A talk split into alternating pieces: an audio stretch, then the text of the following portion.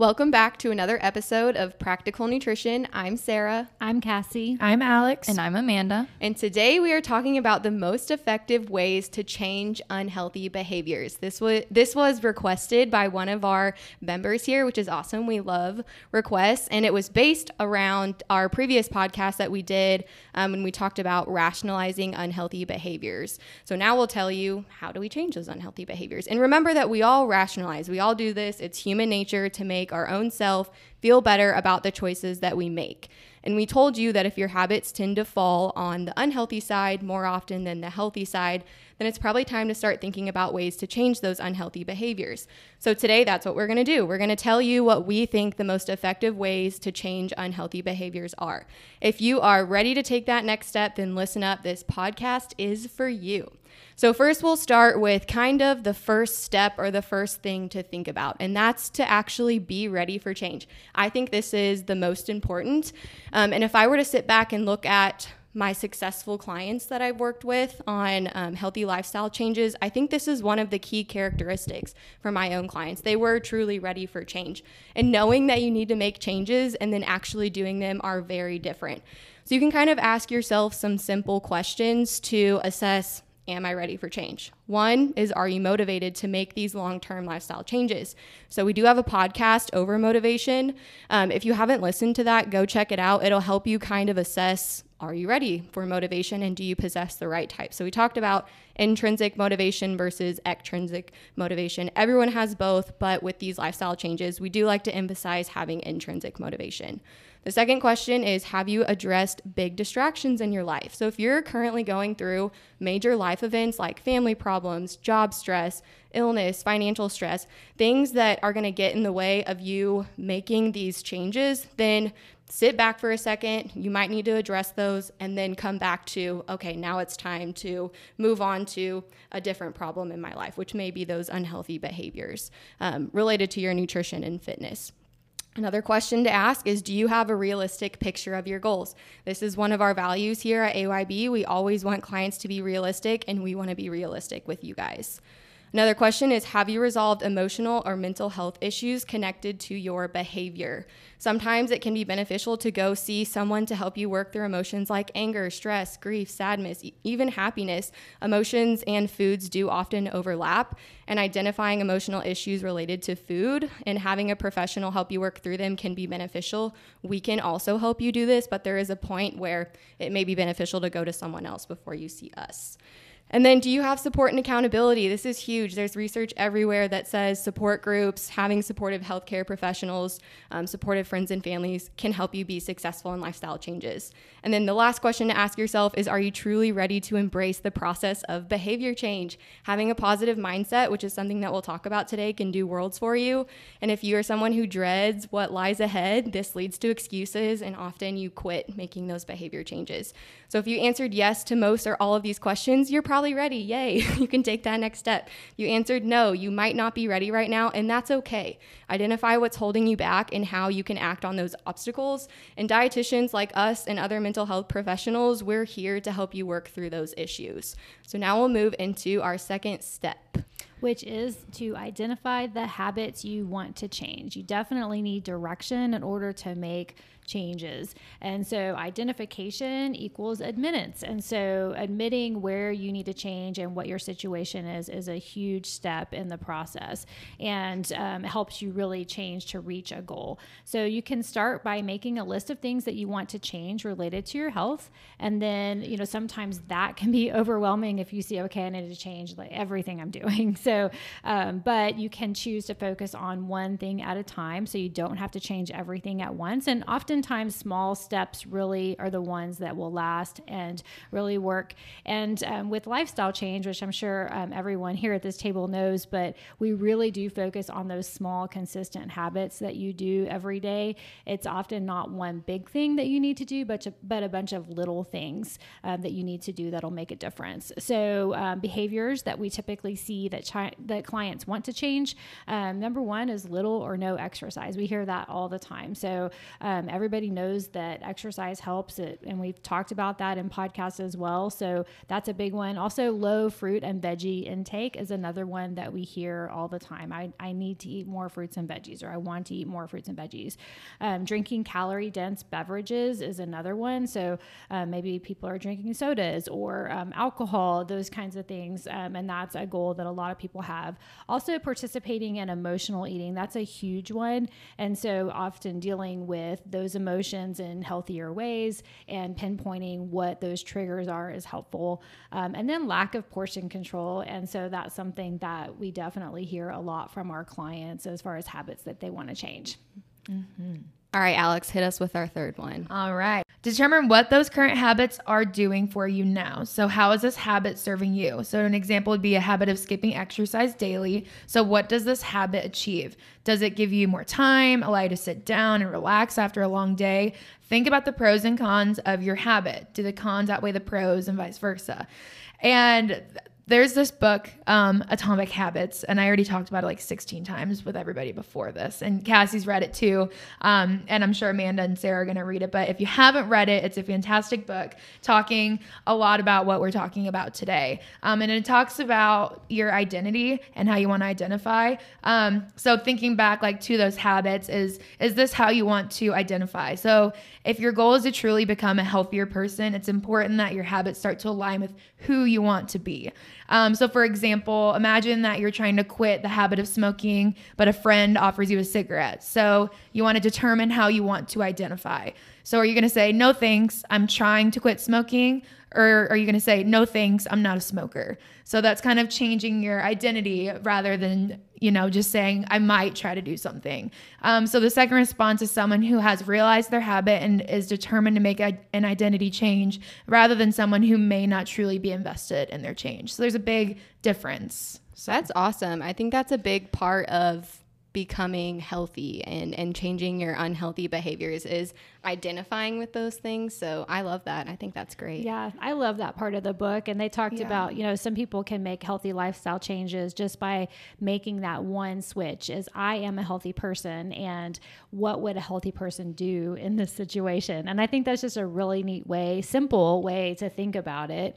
Mm-hmm. Um, because once you make that identity change, then those habits become normal, you know, or what people would typically do, um, as a, a non-smoker would not have a cigarette, you know, that's obvious. So a healthy person would exercise, would eat well. So, so very interesting to think about. Yeah, totally. Super powerful. Yeah. Mm-hmm. All right, Amanda, you're up with the fourth. I was going to say changing your identity can be hard for the people around you too. Like maybe your family members mm. or friends that aren't supportive when you're changing into a healthier person. So surrounding yourself with people that support your healthier person identity is very important. I love that. All right, now I'll hit you with the fourth. Addressing the unhealthy habit. So this is the hard part. You've determined that you have a habit worth addressing. You've analyzed that the pros of changing the behavior outweigh the cons. Now what do we do? This is where we come in as your dietitian. Put a, p- a plan in place. Give yourself tools and a replacement behavior. Late night calorie intake, instead of just don't eat the calories, think about the environment that facilitates eating the, cal- the calories. So the environment is a long day at work, you come home and eat dinner, sit on the couch to relax and watch T V, and then you eat the calories. So let's break this down. Change the behavior, that's sit on the couch to relax and watch T V, rather than changing the behavior, eat the calories, into just stop eating the calories. Instead of sitting on the couch, your replacement behavior can be cleaning up the house, getting your lunch ready for the next day, planning meals, going on a walk, exercising, doing yoga. The list goes on and on. Find a healthy behavior that works for you and that you enjoy. Great. And there's going to be some triggers that come with those lifestyle changes. So Cassie's going to tell us about that.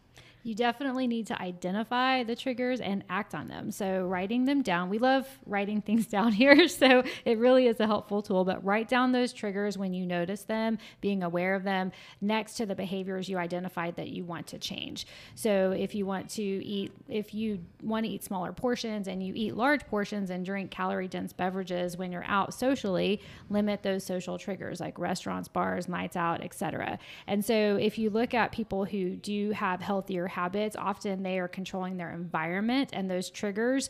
Um, it's not that they have any more motivation or um, self-control than people who don't. It's just that, you know, we typically have a more controlled environment. And so um, not putting ourselves in positions that maybe would be d- difficult to make a healthy choice.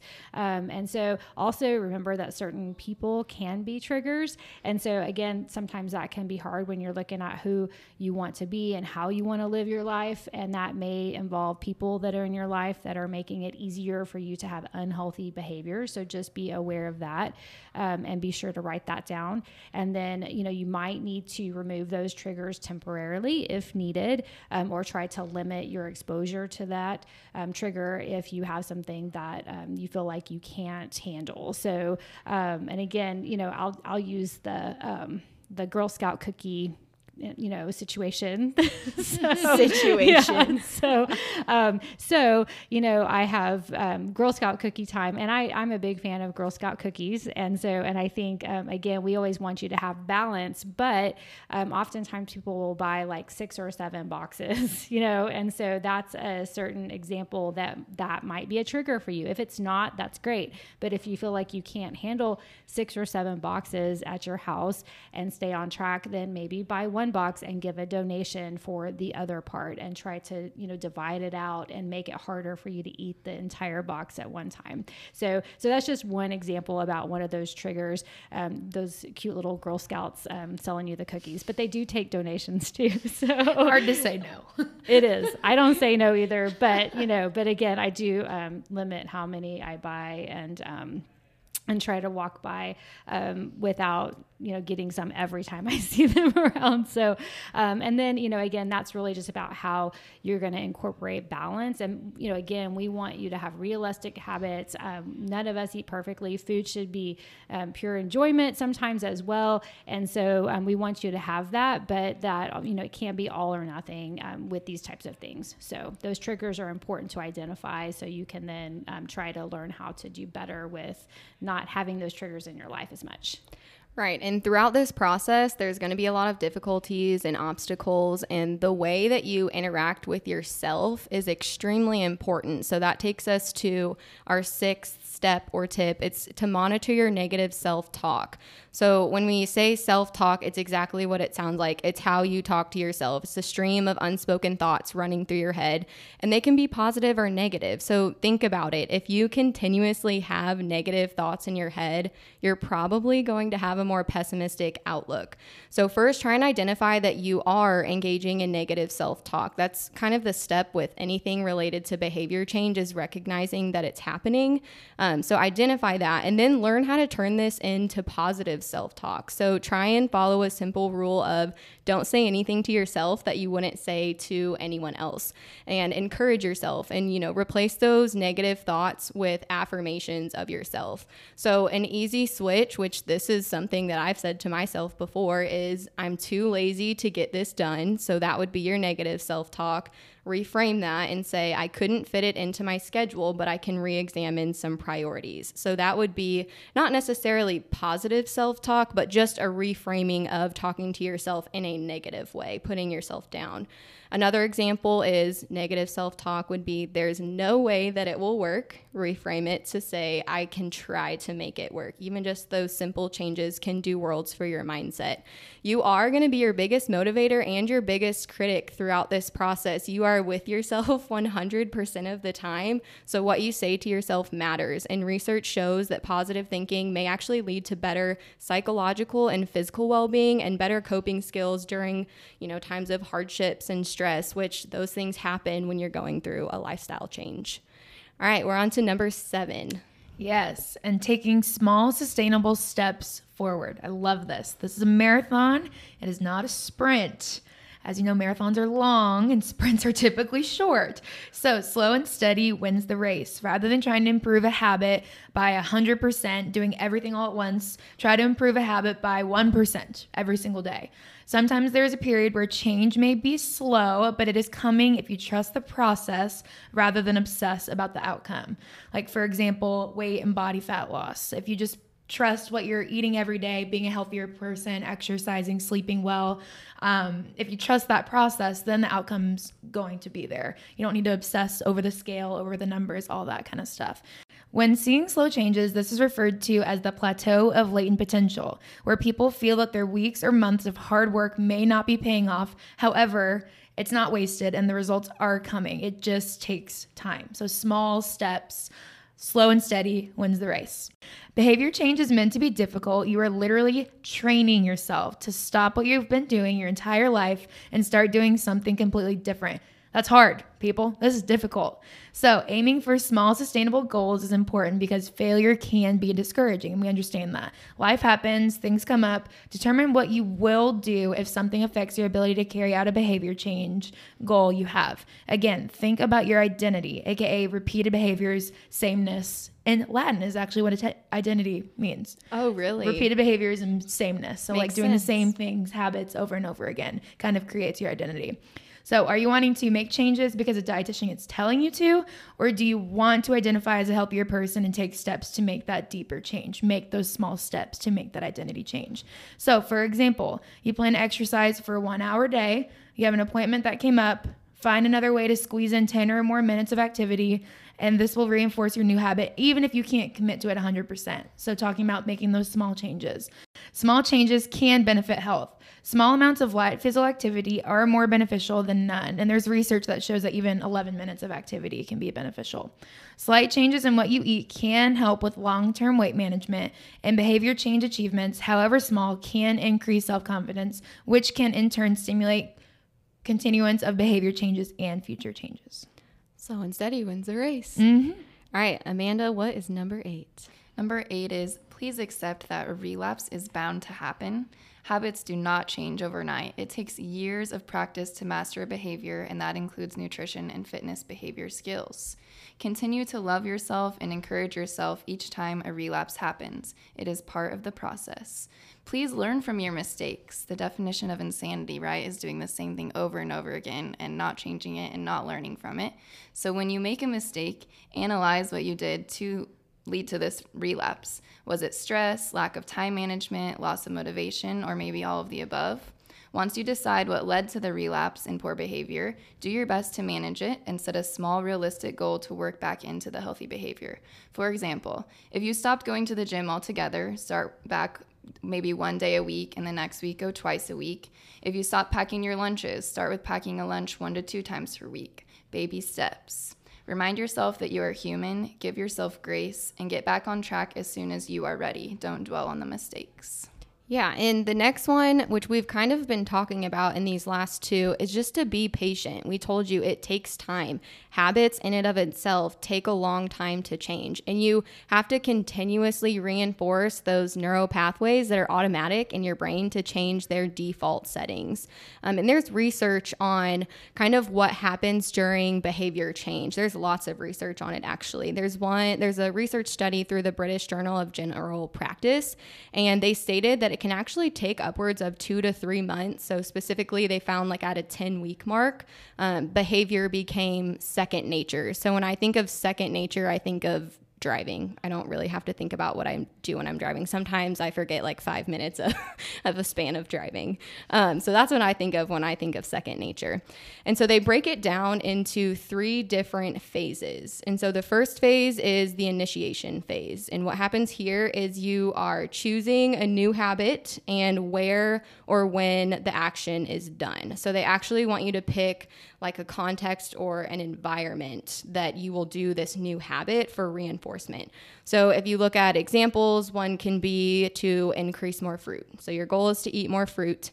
Your plan that you've decided is after I have lunch at home, I will have a piece of fruit. So that's you determining when and where.